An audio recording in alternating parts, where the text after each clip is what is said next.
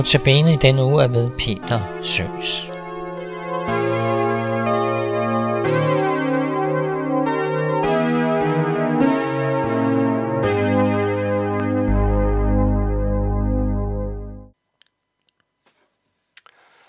Velkommen til Notabene. Mit navn er Peter Søs, og nu skal vi lytte til salmen Jesus din søde forening og smage, og det er en norsk udgave med Kristin Reitan.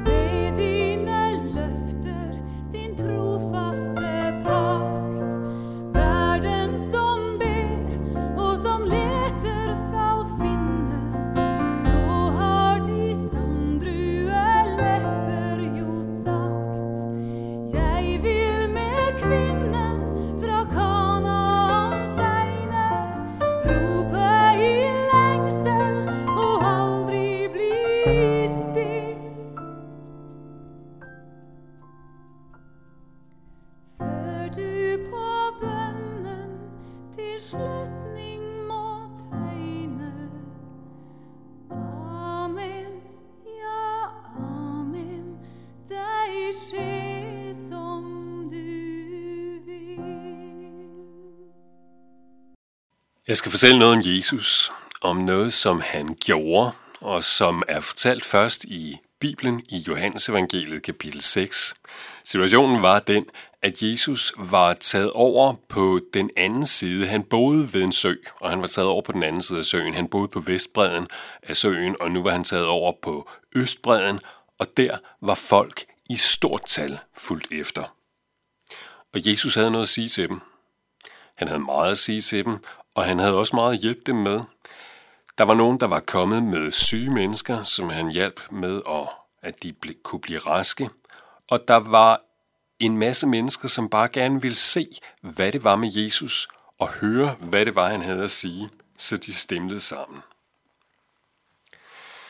Men da Jesus så på den her store folkeskare, så havde han lige fat i nogle af sine disciple, og så stillede han dem et spørgsmål. Hvor skal vi egentlig få mad til alle de her mennesker? De var jo taget afsted hjemmefra, ud steder, hvor det ikke var let at komme til at købe noget mad, og der var mange. Der står der var bare af mænd, var der omkring 5.000, og derudover så har der været kvinder og børn. Og så er der en lille bemærkning, hvor der står, at Jesus, han godt vidste, hvad han ville gøre. Men han ville sætte disciplene på prøve, eller måske han ville kalde noget frem i disciplene ved at rejse spørgsmålet. Der var en af disciplene, en fyr, der hed Philip, som havde tjek på, hvor mange penge de havde. De havde i datidens mønt, som hed denarer, omkring 200, og som Philip sagde, det hjælper ingenting. Brød for 200 denarer, selv hvis vi kunne få fat i det, så ville det ikke forslå til, at de kunne få bare en lille smule hver. Der er ikke noget at gøre. Lad os sende dem væk, sådan så at de mm, kan komme så langt væk og sprede sig så meget, så de måske kan få noget at spise. Så var der en, en anden af disciplene, en der hedder Andreas, som havde mødt en lille dreng, som var med i den der store skare, og han havde en madpakke med. Han havde øh, fem bygbrød, havde han. Fem små bygbrød, og så lige to fisk. Men som Andreas sagde, hvad er det til så mange? Og så gjorde Jesus det, som han havde tænkt sig at gøre. Han sagde til disciplene, at de skulle få folk til at sætte sig ned, og folk satte sig ned, der var en del græs der, så de kunne sætte sig. Og så gjorde Jesus det, at han tog den her lille madpakke, fem bygbrød og to fisk, og så gav han sig til at sige tak til Gud. Og da han havde gjort det, så gav han sig til at dele ud af det, og da han delte ud af det, så viste det sig, at der blev ved og blev ved og blev ved at være brød og fisk, og alle fik så meget, som de kunne spise. Endda så meget, så de levnede. Han havde jo de her 12 disciple og sendte dem ud med en kurv hver for at samle levningerne ind, og de samlede alle sammen deres kurv fuld. Og det her, det er jo fantastisk. Det er så fantastisk, så hvis ikke det var Jesus, så tror jeg ikke, jeg ville have troet på, at det var sket. Men nu er det Jesus. Og sådan er Jesus. Og det her, det er sådan som jeg kender Jesus fra Bibelen, og som jeg kender Jesus fra mit eget liv, og som mange andre kender ham. Og så er det også sådan, at det her, det gør Jesus ikke bare for at vise, at han kan, ligesom hvis han havde trukket en kanin op af en hat. Han gør det, fordi han vil gøre noget med os. Han vil gøre noget med dem, som så det og hørte det og smagte på det dengang, og han vil gøre noget ved os, som hører om det i radioen nu, og det han vil gøre, det er, at han vil kalde troen frem i os. Han viser igennem det her, hvem han er. Og det første, som han øh, viser, det er jo den magt, han har, og den omsorg, han har. Han er den, som har blik for menneskers situation, også når de ikke engang selv har blik for den. Jeg har tit tænkt på, at Jesus må have været en fantastisk taler. Det står nemlig fremhævet, at der var 5.000 mænd, som var fulgt med. 5.000 mænd, som havde været så opslugt af det, som han sagde, at de helt havde glemt, at de var sultne. Han har sagt, hvis der havde stået, at det var 5.000 kvinder eller 5.000 børn eller et eller andet, så kunne jeg lettere have tro på det. Men 5.000 sultne mænd, der alligevel er så opslugt af det, som Jesus siger, at de glemmer deres sult. Det synes jeg er imponerende. Men Jesus har ikke glemt dem, og han har ikke glemt deres helt almindelige menneskelige behov for at få noget at spise, og han ved, hvad han vil gøre, og han viser sin omsorg. Men der er mere. For Jesus siger, at det her handler ikke bare om at få brød og spise og blive mætte. Han siger, at det er et tegn. Han siger faktisk om sig selv bagefter det her, at han dybest set er livets brød. Altså, han er den, som ligesom det mad, vi spiser, på en måde holder os i live og holder os i gang og omsættes i vores liv. Sådan er han den, som vi skal tage ind, og så omsættes det i det, som han kalder evigt liv. Han siger, at han er den mad, der består til evigt liv, sådan siger han det på en lidt kryptisk måde. Han er, siger han, livets brød. Og måden, man spiser det livets brød på, det er at tro på ham. Og det kan man jo så gå i gang med, men hvordan gør man? Hvordan tror man på Jesus? Er det sådan bare at lukke øjnene og sige til sig selv, jeg tror, jeg tror, jeg tror?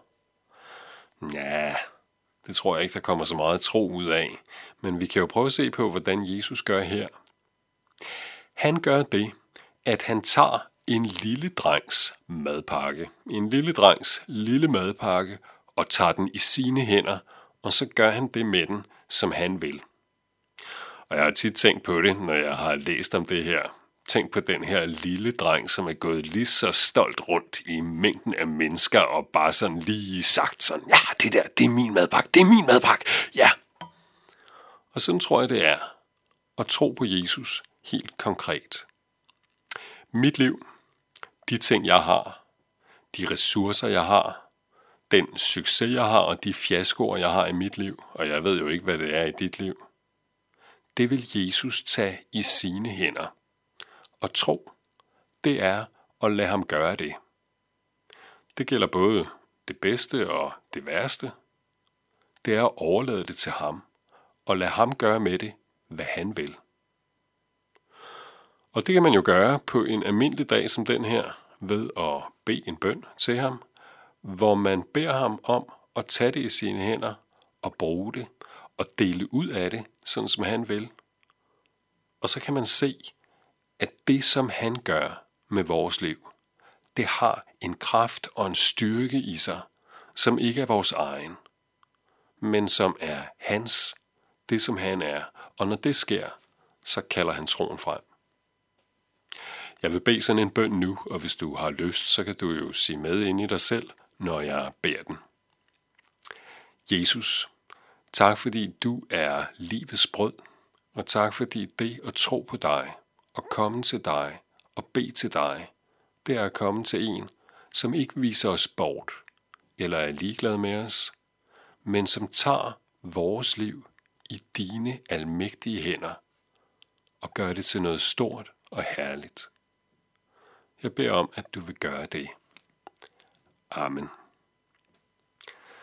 Og så vil vi lytte til sangen Jeg er livets brød med Anemone koret.